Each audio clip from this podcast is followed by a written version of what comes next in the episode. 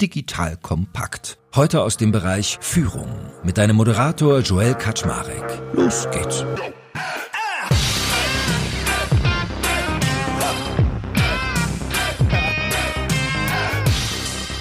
Hallo Leute, mein Name ist Joel Kaczmarek. Ich bin der Geschäftsführer von Digital Kompakt und heute ist Diversität in der Kommunikation unser Thema. Und zwar ist ja so, ich habe ja ganz oft die liebe Lunja Hara von Diconium an meiner Seite. Die steht ja für empathische Führung und wir wollen gerne erreichen, dass mehr Menschen sich in der Führung darüber Gedanken machen, wie sieht es eigentlich um mich herum aus, wie divers ist die Welt und was kann ich selbst dazu beitragen. Und heute haben wir uns überlegt, wollen wir mal das Thema Kommunikation aufgreifen. Und da habe ich einen guten alten Bekannten, den kenne ich wirklich schon seit oh, 20 Jahren, 15 bestimmt. Also rechne mal nach. Knapp 15 Jahre. Ja, den äh, lieben Sacha Klein, der hat mit Hyper eine der Kommunikationsagenturen schlechthin, würde ich sagen. Für mich in meinem Kopf, weil er sagt gleich selber was dazu, ist es eine Manufaktur, die, glaube ich, sehr gut gediegen ist bei vielen Menschen und einfach sehr hochwertige Arbeit macht. Und in seinem Social-Auftreten fiel mir auf, dass er sich viel Gedanken macht über Diversität in der Kommunikation und auch öfters mal in Reibung geht mit Menschen. Und darum dachte ich, wenn wir darüber heute mal reden, dann ist er der ideale Gast für Lunia und mich. That being said, normalerweise mache ich am Anfang immer einen kurzen Überblick, worüber wir heute reden. Wir haben gesagt, wir machen mal ein bisschen Flow. Also wir lassen uns mal treiben, aber so grob wird es darum gehen, welchen Sinn hat das eigentlich, warum ist es wichtig, divers zu kommunizieren, welche positiven Effekte nehme ich mit, wie viele Leute machen das eigentlich und warum machen es manche Leute nicht. Aber that being said, erstmal herzlich willkommen, liebe Lunia. Schön, dass du wieder an meiner Seite bist. Hallo Joel, freut mich und danke Sache, dass du da bist. Ja, danke für die Einladung. Ja, wir hatten das erste Mal zu tun, da warst du bei Skojo von Bertelsmann, warst du noch Pressesprecher. Dazwischen hat's dich dann zu Glossybox getrieben. E Plus war davor, ne? Vor Glossybox kam E Plus, Pressechef. Und dann nach Glossybox gleich Hyper. Habe ich das so richtig in Erinnerung? Genau so. Guck mal, ich verfolge deinen Werdegang hier. Ja, vielen Dank. Erzähl doch mal ganz kurz zwei Sätze über Hyper und über deine Arbeit, wer du bist, was du machst, wie du tickst. Ja, ich habe 2016 mich selbstständig gemacht als Kommunikationsberater, 2017 dann die Kommunikationsagentur Hyper gegründet. Wir arbeiten für Unternehmen, die irgendetwas mit der Digitalisierung zu tun haben. Entweder sie nutzen die Digitalisierung, um die Welt zu verändern, oder aber die Welt zwingt sie, die Digitalisierung anzuwenden, weil sie sich sonst unter Umständen eben nicht werden halten können. Wir sind ein kleines, feines Team, das quer über Deutschland und mittlerweile auch Schweden verteilt ist, so irgendetwas zwischen 10 und 15 Personen und machen das, was man wahrscheinlich am ehesten als PR bezeichnen würde. Kommen eigentlich Leute auf dich zu mit dieser Frage, Sacher, wie kann ich eigentlich diverser, inkludierender, menschenfreundlicher kommunizieren oder ist es gar nicht dein Turf? Also auf mich kommen sie damit nicht zu. Im Zweifel komme ich damit auf sie zu und sage, wir müssen da was tun und wir müssen da was ändern. Was sind denn so klassische Beispiele bei dir? Du hast ein Board, eine Geschäftsführung und da sitzen drei, vier, fünf Personen und die sind alle männlich. Und die sind alle weiß und die sind alle so um die 35 bis 45 und im Zweifel heißen sie alle Michael und tragen hellblaue Hemden und dann kriegst du dieses Foto, wo sie irgendetwas Wichtiges kommunizieren wollen, sollen, müssen und dann sagst du, so geht das nicht. Also klar, das kannst du so machen, aber unser Job ist ja sicherzustellen, dass ihr in der Öffentlichkeit gut gesehen werdet und nicht nur gesehen werdet, sondern dass Menschen auch positive Assoziationen haben, wenn sie euch sehen, wenn sie etwas über euch sehen. Und Diversität ist mittlerweile einfach ein extrem wichtiger Faktor, der, wenn er nicht da ist, dazu beiträgt, dass Menschen, das Unternehmen negativ gesehen werden. Und weil wir eben die Reputation unserer Auftraggebenden achten, legen wir da den Finger in die Wunde. Und wie sind so die Reaktionen, wenn du sowas sagst? Ich meine, die können ja meistens auch nicht von heute auf morgen ihr Board jetzt irgendwie umbesetzen. Was macht das mit denen? Ja, äh, toll finden sie es nicht. Das macht, ihn, das macht ihnen keinen Spaß. Das macht mir übrigens aber auch keinen Spaß. Also ich bin auch nicht jemand, der wahnsinnig gerne Leuten irgendwie gegen Schienbein tritt. Ich halte es aber trotzdem total wichtig, das zu tun. A, weil ich überzeugt davon bin, dass Diversität die Welt besser macht und B, weil es eben mein Job ist, sicherzustellen, dass unsere Auftraggebenden positiv empfunden und gesehen werden. Und im ersten Moment heißt es, ach komm, aber wir haben geguckt und wir finden keine Frauen und wir finden auch keine Personen mit einem anderen Background als den, den wir sind. Und dann fängst du an, mit ihnen immer wieder dieses Thema zu penetrieren und es tut sich was. Also wir haben einen Auftraggeber, für den wir jetzt seit knapp vier Jahren arbeiten. Als wir gestartet sind, war das Board noch aus, glaube, drei Personen bestand es. Jetzt sind es fünf Personen. Damals waren es drei Männer, jetzt sind es drei Männer, zwei Frauen. Also es gibt noch zigtausend andere Faktoren, die auch eine Rolle spielen müssten. Ob die alle aus Deutschland kommen, ob sie alle eine weiße Hautfarbe haben, ob sie alle einen BWL-Hintergrund haben, ob sie 30, 20, 50, 70 Jahre alt sind. Es gibt ja diverse Faktoren, die dazu beitragen, dass ein Unternehmen diverser wird. Und Diversität ist ja auch nichts, was zum Selbstzweck existiert, aber unsere Gesellschaft ist halt bunt. Und wenn du Menschen unterschiedlicher Couleur ansprechen möchtest, dann gelingt es am ehesten, wenn du eben selber all diese Farben abdeckst. Wahrscheinlich bleibt es da auch nicht stehen, ne? Wir haben ja im Vorgespräch uns gerade unterhalten, da meintest du so, ja, es kommt auch nicht so cool, wenn die dann irgendwie sich selber mit Selfies darstellen, wie sie irgendwie mit dem Flieger nach München jetten von Berlin aus oder, weiß ich nicht, gerade die Giftsuppe in den reinkippen oder so. Also diese klassischen ESG-Kriterien, also für mich gehören die auch mal so zum Thema Digitalisierung und Diversität dazu. Habt ihr für euch so ein Werteset? Also habt ihr für euch so eine, so eine kleine Landkarte, wo ihr sagt, darauf prüfen wir jeden unserer Kunden irgendwie drauf ab? Wir haben ein paar Branchen, die wir per se ausschließen. Das ist Rüstung, Glücksspiel, Alkohol, Tabak, wir haben einfach so einen moralischen Kompass, den wir nicht irgendwo groß niederschreiben müssen, sondern wo wir in unserem eigenen Hiring-Prozess einfach sehr stark darauf achten, ob die Leute, die zu uns stoßen, tatsächlich zu unserem Wertesystem, Wertekompass passen. Und wenn das der Fall ist, ist es schön und dann musst du auch nicht fortwährend sagen, wir müssen sicherstellen, dass dies und das und das gegeben ist, sondern wir bringen einen respektvollen Umgang mit an den Tisch und das erwarten wir auch von der Gegenseite. Und wenn das der Fall ist, dann bist du sowieso auf dem richtigen Weg und Menschen sind dann offen für Impulse und verstehen es nicht als negative Kritik, sondern eben als Beratung und das, wofür sie uns eigentlich gebucht haben. Hast du das Gefühl, dass ihr da auch überzeugen müsst noch oder? Total. Also wenn ich spreche, versuche ich Menschen zu inkludieren und nicht exkludieren. Ich habe mir die gendergerechte Sprache angewöhnt. Ich bin damit auch nicht geboren worden und als ich studiert habe und von Gender Studies einen Aushang an der Universität gesehen habe, dachte ich auch, oh Gott, hier möchtest du niemals landen. Und mittlerweile verstehe ich einfach, was der Mehrwert einer gendergerechten Sprache sein kann. Und dementsprechend versuchen wir auch unsere Auftraggebenden dafür zu sensibilisieren, weil wir einfach sehen, welche positiven Effekte dadurch entstehen können. Und die meisten sagen, oh, bitte auf. Und ich bin wirklich vom Glauben abgefallen, als ich vor zwei Wochen einen unserer Auftraggebenden in einem Podcast gehört habe, der dann eben so von SchülerInnen gesprochen hat und das vor einem Jahr uns noch gesagt hat, niemals werde ich gendergerecht sprechen. Und früher oder später sie tun es, weil es einfach der Common Sense in unserer Gesellschaft ist und entweder bist du am Anfang dieser Bewegung oder du bist am Ende dieser Bewegung, aber irgendwann bist du Teil dieser Bewegung. Davon bin ich überzeugt. Ist es tatsächlich der Common Sense unserer Gesellschaft oder ist es halt auch gerade für Unternehmen eigentlich eher ein Muss, weil sie keine andere Wahl haben, weil sie halt in der Außendarstellung entsprechend anders wahrgenommen werden? Ja, die Frage ist, also ich glaube, es ist auch durchaus ein Differenzierungsmerkmal, wenn du ganz klar dagegen bist und dagegen argumentierst und sagst, ich möchte das nicht. Ich möchte von Männern und Frauen sprechen und glaube nicht an das dritte Geschlecht oder ich möchte auch eine Gesellschaft, die nicht inkludiert, die Frage ist, ob wir als Dienstleistende uns halt mit so etwas gemein machen wollen. Wir für uns definitiv nicht. Wir leben in einer Welt, in der wir immer sagen, Unternehmen müssen Haltung zeigen. Und wenn wir wollen, dass die Welt besser wird und wenn wir wollen, dass unsere Kinder in einer besseren Welt aufwachsen, dann können wir diese Veränderung vorantreiben. Und als Unternehmen hast du einen größeren Hebel als als Individuum. Und deswegen sehen wir es eben für uns als Abkürzung, Unternehmen dabei zu helfen, dass sie Dinge besser machen und nicht schlechter. Und was du gerade mit dem Gendern gesagt hast in der Sprache, ich muss mich so an ein Beispiel erinnern, ich darf regelmäßig Podcast-Werbung aufnehmen. Dann habe ich gerne, dass mir die immer was schreiben und sagen, ja, unser Tool ist super geeignet für. Und dann zählen die so drei Rollen auf. Und die machen das nie divers. Ich setze mich dann immer hin, diversifiziere den ganzen Text. Und jetzt muss ich als Medienmacher auch sagen, das macht natürlich keinen Spaß, wenn du dann sagst, das ist ideal für ProjektmanagerInnen, für KundInnen mit und für XY mit innen hinten dran auch. Also es wird halt gerade in der geschriebenen und gesprochenen Kommunikation sehr schnell sehr sperrig. So, wie habt ihr das denn für euch gelöst, wenn ihr den Wert dessen erkennt, es trotzdem in eure Habits reinzukriegen? Weißt du, was ich meine? Also da tut einem ja manchmal das Sprachgefühl schon weh. Ich habe jetzt ein Buch gelesen, da war zum Beispiel ein Intro, da hieß es, ich schreibe das nicht, weil ich das ickig finde, aber mir ist ganz wichtig, euch, liebe LeserInnen, am Anfang zu sagen, dass ihr alle damit gemeint seid. Ich mache es nur für den Sprachfluss nicht und hm. So. Aber guck mal, wie leicht es dir von den Lippen ging, LeserInnen zu sagen. Also es ist etwas, was am Anfang zu Verwirrung führt und du stolperst. Und wenn man sich gegenseitig dafür sensibilisiert, dann hat man es irgendwann drauf. Und irgendwann ist ein relativ kurzer Prozess.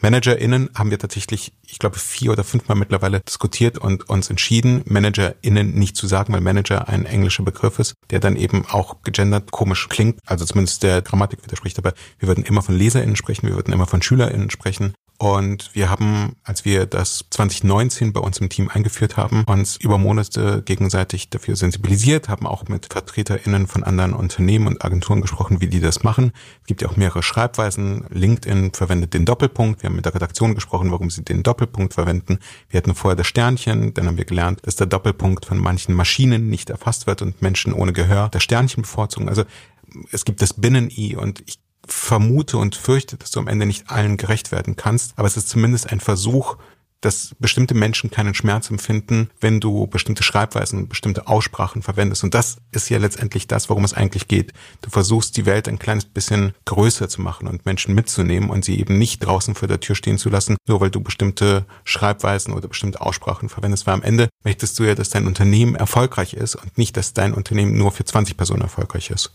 Mich macht's immer nur optisch kürre, wenn ich ganz ehrlich bin. Manchmal so Überschriften, wenn die dann die Überschrift umbricht, weil du drei Rollen mit innen hinten dran hast und so. Und dann die Doppel, wir machen Doppelpunkte und die lesen sich komisch und so. Aber ich weiß, ist ein Schmerz worth investing, höre ich jetzt auch bei dir raus. Und es ist halt die Frage auch, wie groß ist denn da letztendlich der Schmerz? Und der ist tatsächlich nicht groß. Also mein Schmerz war riesig, als die neue Rechtschreibung kam und das mit SZ durch das mit Doppel-S ersetzt wurde. Oh ja. das findet ihr schlimm und das innen nicht. Genau, und das ist, das ist nämlich der Punkt. Also Schmerz ist ja total relativ. Wir haben ja im Vorgespräch über Schmerz und Objektivität und Subjektivität gesprochen. Für mich ist bis heute das immer noch ein Umgewöhnungsthema und ich schreibe so häufig das mit SZ, weil ich es in der Schule so gelernt habe und weil mich niemand dafür sensibilisiert hat nach der Schule. Wo fängst du denn eigentlich für dich an? Also wenn man sagt, man hat eine diverse Gesellschaft, es gibt ja manchmal auch sehr, sehr kleine nischige Gruppen. Also jetzt eben das Beispiel zum Beispiel mit dem dritten Geschlecht. Und da ging es ein bisschen um das Thema divers. Und da hatten wir mal geguckt, das ist halt unter ein Prozent der Menschen, die sich als divers betrachten. Trotzdem ist gesetzliche Pflicht, dass irgendwie MWD hinter jeder Jobbeschreibung steht. Erscheint uns, glaube ich, allen intuitiv richtig, aber trotzdem fragt man sich heutzutage manchmal, wo fängt man an, wo hört man auf, was ist wichtig abzubilden und was nicht. Hast du da für dich schon was gefunden? Ich versuche den Menschen gerecht zu werden, die ich kenne und von denen ich weiß, dass es sie gibt und ich sie nicht kenne. Und das Thema Diversität im Sinne von drittes Geschlecht war für mich ein extrem schwer greifbares intellektuelles Thema, weil ich tatsächlich jahrelang nicht verstanden habe, was das eigentlich bedeutet, dass sich jemand nicht als Mann und gleichzeitig nicht als Frau fühlt. Als was dann? Und das war für mich sehr schwer zu greifen, bis wir letztes Jahr eine Person hatten, die mit und für uns zusammengearbeitet hat und eben genau diesem dritten Geschlecht sich zugehörig fühlte und wir tatsächlich darüber gesprochen haben, um diese Person besser zu verstehen. Und dann lernst du, dass du nicht sie sagst, weil sie eher Femininum impliziert, sondern Person oder dass du den Namen öfter aussprichst. Und das klingt total komisch, weil du dann immer Joel, Joel, Joel sagst, anstelle von er, er, er. Und wir gelernt haben, im deutschen Unterricht, man soll unterschiedliche Formulierungen verwenden, damit es schön klingt oder damit es irgendwie den kultivierten Eindruck erweckt. Aber wenn es am Ende dazu beiträgt, dass eine Person sich wohlfühlt und gewertschätzt fühlt und sich zugehörig fühlt, dann ist es, finde ich, eine relativ kleine Investition. Und vor allem, was verliert man selbst? Genau. Das ist ja letztendlich nur die Frage. Also man verliert ja in den seltensten Fällen ja selber etwas und trotzdem sperren sich Menschen dagegen. Ich habe immer nur das Gefühl, das Minenfeld wird größer. Das ist so das Einzige. Es tut nicht weh, ein Binnen-I zu schreiben. Es tut auch nicht weh zu sagen, ich sage jetzt nicht er oder sie, sondern was ist denn dein Personalpronomen? Es wird nur irgendwann immer mehr, ne? Geht das, das stimmt. So.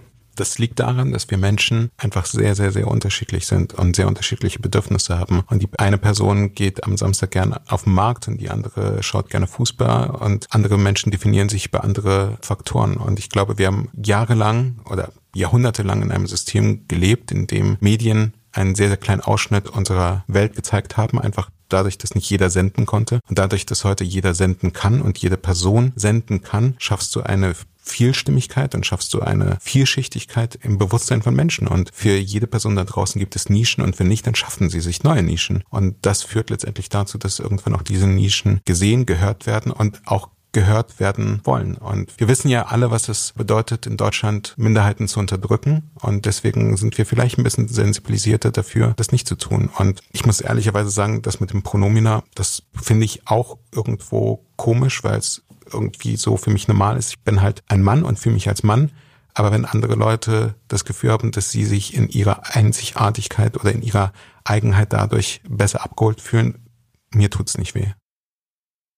Lunia, da kannst du mich ja mal vielleicht ein bisschen erleuchten. Ich habe manchmal so dieses Momentum, wenn ich den Eindruck habe, jemand ist jetzt sozusagen in der, wenn ich mir die Gesamtbevölkerung angucke, macht er so einen krassen Sonderfall aus. Also ich habe noch nie gehabt, dass sich bei jemand uns beworben hat, der ein drittes Geschlecht für sich in Anspruch nimmt. Und dann denke ich immer so, okay, ich habe kein Interesse, dem weh zu tun, ich möchte gerne auf die Bedürfnisse eingehen, aber der Preis, den die Person mal zahlt, ist, dass ich es mir einmal erklären muss und dass ich dumme Fragen stelle. Und dann denke ich mal aus meiner Warte, denke ich so, ja, ist ja gerechtfertigt, die macht gerade 0,3 Prozent der Gesellschaft aus, dann muss halt auch daran gewöhnt sein, es mal zu erklären. Wenn man jetzt aber den Winkel mal umdreht und ist sozusagen mal in ihrer Rolle, dann muss sie das jeden Tag 40 Mal erklären. Da denke ich, platzt ihr irgendwann der Kopf. So. Ja, und das ist das, wo halt viele kein Verständnis für haben. Das ist für den Einzelnen das ist einfach, ah, jetzt habe ich mal die Chance, eine Frage zu stellen. Aber andersrum ist es für mich, ich muss dauernd diese Frage beantworten, diese eine. Und dann ist man halt auch mal genervt und hat keinen Bock drauf. Und dann ist der andere dann wieder frustriert oder sauer. Aber was hindert denn dich dran zu sagen, okay, ich recherchiere mal das? Na, das setzt ja mal das Wissen schon voraus, dass es das manchmal gibt. Also manchmal stößt man ja mit dem Kopf so wie gegen so ein Brett und merkt dann erst, oh, okay, hier passiert gerade was. Ich glaube, das hat vor allem auch damit zu tun, welche Fragen du stellst. Also es gibt ja Fragen, mit denen du es dir sehr einfach machst, so nach dem Motto, wie ist denn das? Und dann weißt du als jemand, der befragt wird, auch gar nicht, was damit gemeint ist. Und dann gibt es Fragen, die sehr zielgerichtet sind, die es auch der anderen Person einfach machen, sich zu öffnen. Und ich kann halt nur sagen, ich bin als Jude in Deutschland groß geworden. Und wie oft ich diese Frage gehört habe, wie ist es denn als Jude in Deutschland zu leben?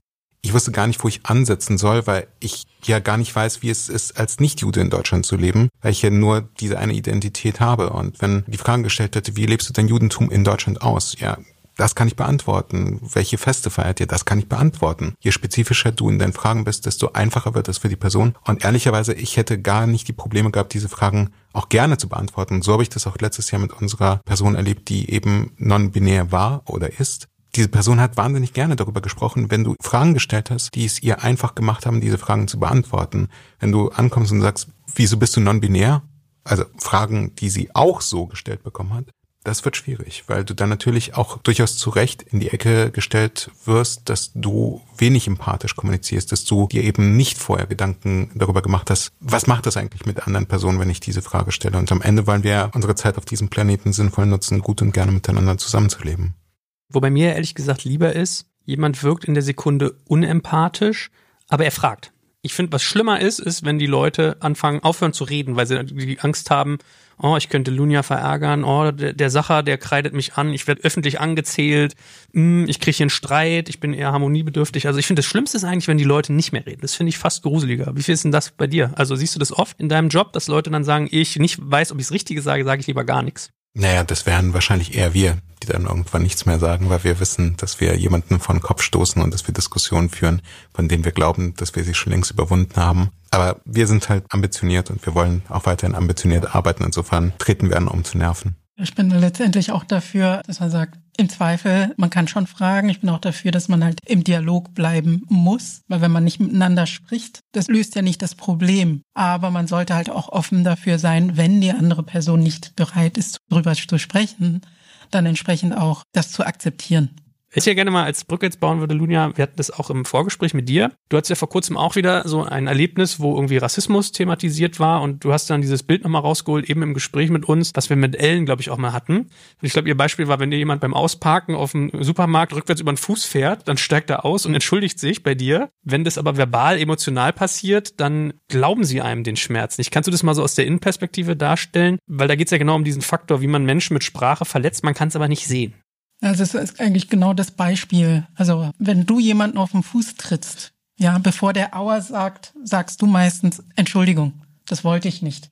Und dann sagt die andere Person, war gar nicht so schlimm, hat nicht wehgetan. Aber wenn jemand ein Wort verwendet, was vielleicht mich beispielsweise verletzt, dann kommt keine Entschuldigung. Ja, dann kann ich sagen, na gut, Manche Leute haben es noch nicht verstanden, können es nicht nachvollziehen. Ich habe diese Diskussion selber öfters gehabt, dass ich dann irgendwie versucht habe zu erklären, das ist nicht politisch korrekt, das ist rassistisch, solltest du in meiner Anwesenheit unterlassen und trotzdem Leute weiter argumentieren, dass sie darauf bestehen, dieses Wort zu verwenden, weil sie es so gelernt haben. Und das ist dann an dem Punkt, wo ich dann halt zumindest inhaltlich aussteige und sage, okay, rein auf der menschlichen Ebene, du musst es nicht verstehen. Warum? Aber ich möchte, dass du akzeptierst, wenn ich sage, es verletzt mich und bitte unterlasse es. Da geht's nicht darum, wieso, weshalb, warum. Und wenn du das so klar aussagst und jemand trotzdem meint, ich werde damit nicht aufhören, dann ist das einfach rein auf der menschlichen Ebene und mangelnde Empathie letztendlich.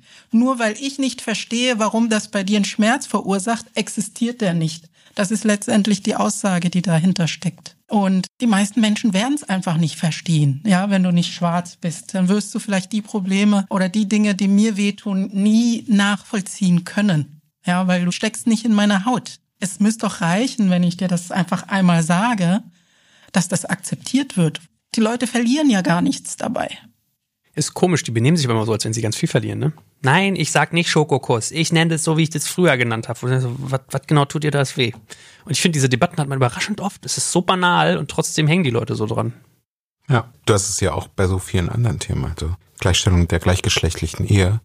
Es ist ja nicht so, dass du jemandem irgendetwas wegnimmst, sondern du gibst Menschen Rechte, die sie vorher noch nicht hatten. Und das ist immer so ein bisschen die Frage, ob es ein Problem für dich darstellt, dass andere Leute es auch gut haben, dass sie auch gehört werden, dass sie auch verstanden werden. Und wenn Nunia sagt, das tut mir weh, dann musst du es nicht nachempfinden können, aber du musst es respektieren.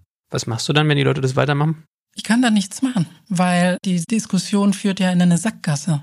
Ich kann ja nur weggehen und den Kontakt meiden, aber du kriegst ja die Leute gar nicht überzeugt, weil letztendlich ist es ja auch eine Entscheidung, ob ich das will oder nicht. Ich habe mich irgendwann auch hingesetzt und habe mich entschieden, möchte ich jetzt gendergerechte Sprache nutzen oder nicht?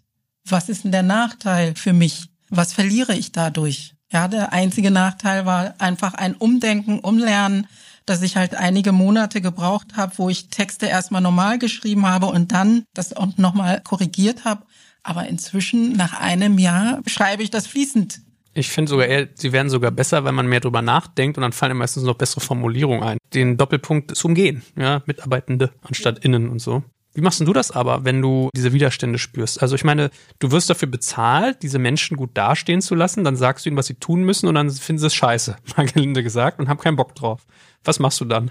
Also wenn wir nicht über den gleichen Wertekodex oder das gleiche Werteverständnis zu ihnen durchdringen, dann versuchen wir es über ökonomische Faktoren, indem wir ihnen Studien, Zahlen, Betrachtungen präsentieren, die ihnen einfach zeigen, wo ihr Unternehmen unter Umständen in einigen Jahren stehen wird, wenn sie das nicht respektieren. Und das, was sie schon alle wollen, ist der unternehmerische und der wirtschaftliche Erfolg. Also die treten in den allerseltensten Fällen für irgendwelche Non-Profit-Organisationen auf, wobei dann werden sie wahrscheinlich eher davon überzeugt, aber sie wollen den geschäftlichen Erfolg und dafür sind sie dann auch bereit, in sich zu investieren, wie sie ganz häufig sagen, und zu lernen, selbst wenn sie inhaltlich nicht überzeugt sind. Und irgendwann sind sie überzeugt, weil sie darauf angesprochen werden und darauf positiv angesprochen werden. Wie gesagt, hier ist ein Beispiel von einem unserer Auftraggebenden, wo jetzt der Geschäftsführer anfängt, gendergerechte Sprache zu nutzen.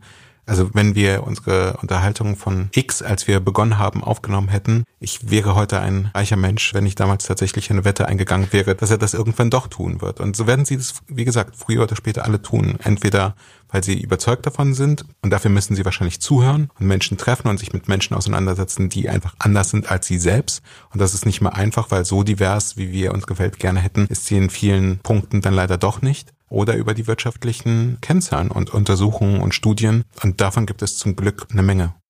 Kannst du mal so das kleine Einmal-Eins runterbeten? Was hast du für Benefits, wenn jetzt Leute zuhören und sagen, okay, was meint denn der Sacher da so? Also wieso macht es dich wohlhabender als Unternehmen? Beschert dir mehr Umsatz, besseres Geschäft, mehr ja, Kunden? Also die meisten unserer Auftraggebenden hatten bis vor kurzem, mal schauen, wie sich die Welt entwickelt, vor allem das große Problem, die hatten nicht Produkte, die sie verkaufen mussten, die haben sich von selbst verkauft, sondern sie hatten immer zu wenig Mitarbeitende. Und dann stellst du dir so ein bisschen die Frage, wie kann ich meine Arbeitgebermarke attraktiver machen? Und das fängt tatsächlich damit an, dass die meisten Unternehmen im Digitalbereich männlich dominiert sind. Es gibt einige Funktionen, die sind vielleicht weiblicher, aber overall sind die meisten Startups, die meisten Digitalunternehmen sehr, sehr männlich. Und wenn du Frauen als Mitarbeitende gewinnen möchtest, dann brauchst du Frauen und dann musst du irgendwann dir vielleicht sogar eine eigene Quote auferlegen.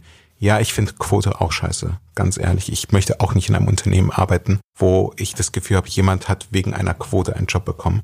Aber wenn wir es anders nicht hinbekommen, dann ist Quote ein gutes Initialhilfsmittel, um über eine Schwelle zu springen. Und dann kannst du auch die Quote irgendwann abschaffen, weil dann werden die Menschen nämlich diese Zustände selber verteidigen die sie dann haben, ob es nun eine 30, 40 oder 50-prozentige Quote ist. Das heißt, wenn du mehr qualifizierte Mitarbeiter gewinnen möchtest, dann musst du mehr Frauen in die Sichtbarkeit bringen, dann musst du mehr Personen mit einem anderen ethnischen Hintergrund in die Sichtbarkeit bringen, dann musst du vielleicht auch Menschen mit einem anderen Alter in die Sichtbarkeit bringen und dann musst du darin investieren. Und das ist alles Teil einer Employer Brand, was letztendlich nicht bedeuten kann, dass du nur irgendwie Bällebadbilder zeigst, sondern da musst du dir auch überlegen, was bedeutet das eigentlich, wenn diese Menschen für mich arbeiten? Und Care-Arbeit ist in Deutschland nach wie vor vor allem leider eher bei Frauen zu Hause als bei Männern. Was bedeutet, dass du dann vielleicht deine Meetingstrukturen ändern musst, dass du nicht mehr um 17 Uhr irgendwelche Meetings ansetzt, weil dann werden die Menschen, die als überwiegend Mutter und nicht Vater versuchen, zwei Jobs zu meistern, nämlich Familie und Beruf und nicht nur Familie,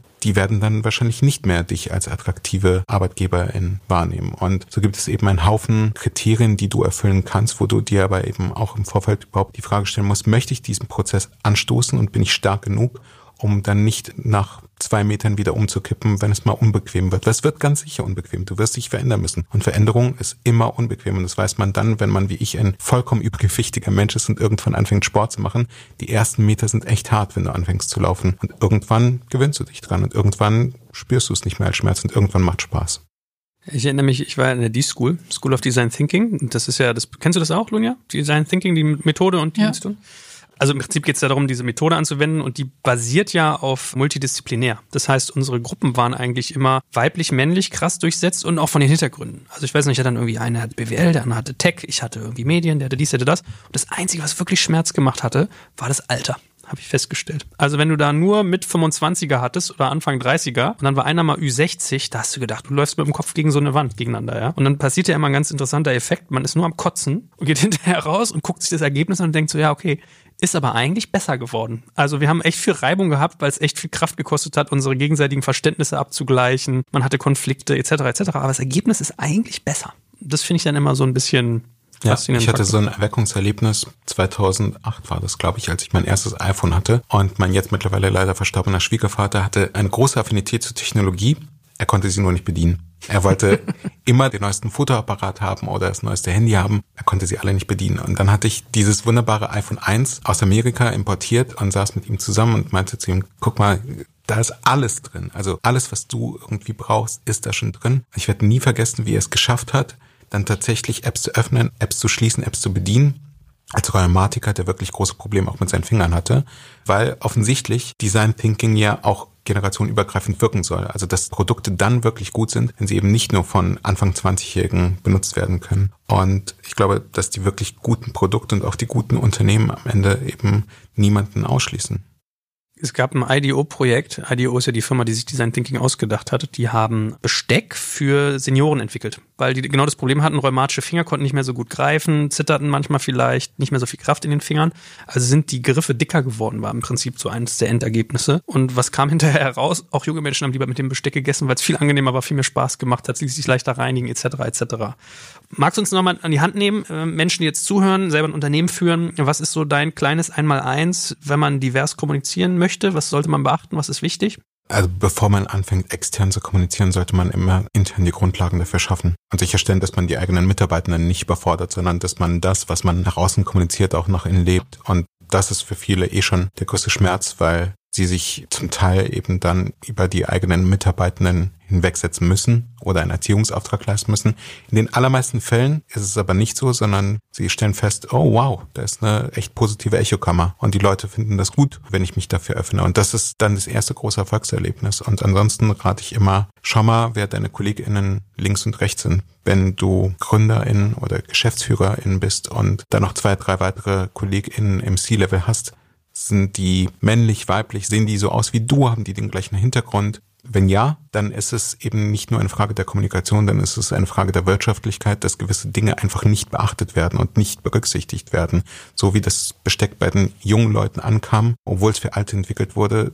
Die drei, vier Michaels denken halt nur an Michaels und nicht an Menschen wie Lunia oder wie an dich, Joel, oder wie an mich, Sachar, sondern die haben eben nur die Michaels, die irgendwo in Bielefeld oder Paderborn aufgewachsen sind, vor Augen. Und das ist schade, weil du dann eben nur eine bestimmte wirtschaftliche Kaufkraft und Zielgruppe anziehst. Und dann letztlich würde ich tatsächlich sagen, beobachte doch einfach mal zwei, drei Leute über einen bestimmten Zeitraum, wie die kommunizieren, wenn die einfach schon einen Schritt weiter sind. Was sind so die positiven, aber auch negativen ja, Fallen oder ähm, Feedbacks, die auf dich zukommen? Ich hatte heute eine Diskussion auf LinkedIn, wo es um eine Geschichte geht, dass eine Gruppierung, die sich für mehr Zukunftsgewandtheit in der Politik in einem offenen Brief geäußert hat und gleichzeitig mehr Frauen in Startups fordert, was super ist, weil nur 20 Prozent aller GründerInnen in Deutschland sind weiblich. Aber dieser offene Brief ist von 15 Menschen verfasst worden und nur drei von ihnen sind weiblich. Das heißt, drei von 15, da sind wir wieder bei der 20 Prozent und ich hatte das angekreidet und eben gendergerecht geschrieben. Du hast immer wenn ein Post halbwegs funktioniert oder wenn ein Beitrag halbwegs funktioniert, wenn PR halbwegs funktioniert, dann hast du auch Menschen, die sich immer daran stören. Ich glaube, dass es eine gute Sache ist, weil nur über Diskussionen du auch tatsächlich Dinge verändern kannst. Das macht die Dinge anstrengend. Viele Leute haben keine Lust auf Diskussionen, auch das verstehe ich. Aber wenn du diese Diskussion führst, früher oder später wird irgendjemand davon überzeugt werden. Und je mehr Diskussion es gibt, desto mehr Menschen sind überzeugt. Ich finde es super, dass du jetzt nochmal die Vorteile, die für alle entstehen, nochmal rausgehoben hast. Ist ja das, was ich auch mal wieder feststelle, dass letztendlich man hat immer das Gefühl, man setzt sich für eine bestimmte Gruppe ein. Und man vergisst, dass eigentlich letztendlich das, was man für eine Gruppe tut, am Ende ja alle einen Vorteil davon haben. Weil wir uns jetzt in den letzten Jahren vermehrt mit unterschiedlichen Gruppen beschäftigt haben, hat es dazu geführt, dass wir auch die Individualität und Themen wie zum Beispiel nicht nur jetzt Herkunft, aber halt auch nochmal Frauen nochmal viel stärker reingegangen sind. Was brauchen sie eigentlich? Was brauchen Frauen, um unterstützt zu werden? Also, dass der Begriff Diversity nochmal viel größer gefasst wird, was auch von anderen verstanden wird. Wir hatten beispielsweise bei Dikonium, da hatte ich einen Beitrag dazu geschrieben, Diwali gefeiert. Das ist ein indisches Fest, Ach, Diwali, äh, ähn, Diwali ähnlich hm. wie Weihnachten. Und da ist mir halt auch nochmal klar geworden, weil das war erst so, ja, das machen wir jetzt für unsere indischen Kollegen und die freuen sich, dass sie auch mal ein Fest feiern können neben dem Weihnachten. Und als es dann stattfand, habe ich mich mit so unterschiedlichen Leuten unterhalten und letztendlich waren auch die Deutschen auch so, so begeistert von, dass sie meinten, Mensch, ich wusste gar nicht, dass es so ein Fest überhaupt gibt und dass Milliarden von Menschen das feiern. Warum wusste ich von nicht? Ich habe so viel drüber gelesen und mich da eingelesen in die Geschichte und die Historie. Und letztendlich haben auch viel mehr Leute davon profitiert. Und dass es gar nicht um darum geht, nur eine bestimmte Gruppe zu bedienen, sondern am Ende profitieren wir alle davon. Und ich glaube halt gerade bei solchen Festen, was ja auch nochmal klar geworden ist, dass Leute eigentlich aus Angst, oh Gott, was machen wir denn eigentlich für ein Fass auf, wenn wir so ein Fest machen? Ja, und da alle Antworten natürlich vorher nicht beantwortet werden können, macht man es lieber nicht, dann unterlässt man es. Und ich habe in diesem Artikel darauf hingewiesen zu sagen, macht das doch. Nachher führt es vielleicht eventuell dazu, dass man diskutiert, aber dann weiß man eher, wo sind die Baustellen, die wir bearbeiten müssen. Und auch diese Probleme, die daraus resultieren, dass dann vielleicht andere sagen, ach, ja, die, hier wurde die Wahl gefeiert, jetzt wollen wir auch, dass vielleicht Januka oder was anderes gefeiert wird. Und diese Gespräche aber zuzulassen und dann halt auch mit der Belegschaft zu sagen, okay, wie wollen wir das denn lösen? Ja, wenn wir nicht jedes Fest feiern wollen. Machen wir es einmal im Jahr ein anderes, rotierend, da gibt's ja Lösungen en masse. Aber aus Angst, was für ein Fass man eventuell aufmacht, werden Dinge einfach gar nicht erst ausprobiert, sondern von vornherein, sage ich mal, unterlassen. Ich habe das gehabt, unser Handwerkerkönig, der uns mit allen handwerklichen Sachen hilft, der ist Türke, der Ömer. Dann habe ich irgendwann mal zu dem gesagt, okay, ciao, immer, ne, mach's gut, schöne Weihnachten. Und will zur Tür gehen und denke so, warte mal.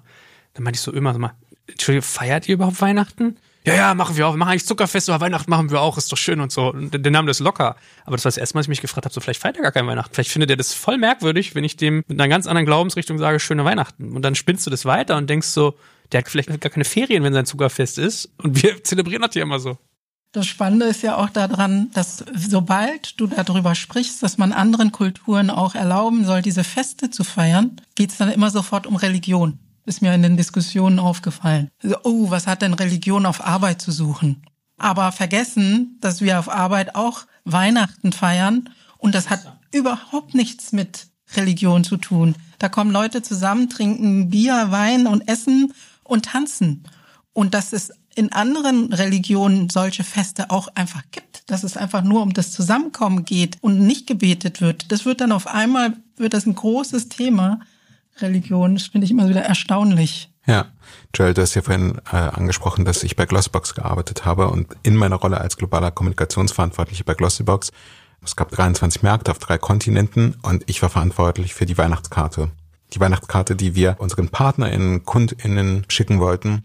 Und ich habe so den dümmsten Fehler gemacht, den man machen kann, aber aus reiner Ignoranz und Nichtwissen. Auf der Weihnachtskarte stand Merry Christmas. Und dann haben wir die in die Länder verschickt und ich bekam prompt Feedback aus den USA. Sorry, aber die Weihnachtskarte können wir nicht nutzen. Ich, wieso?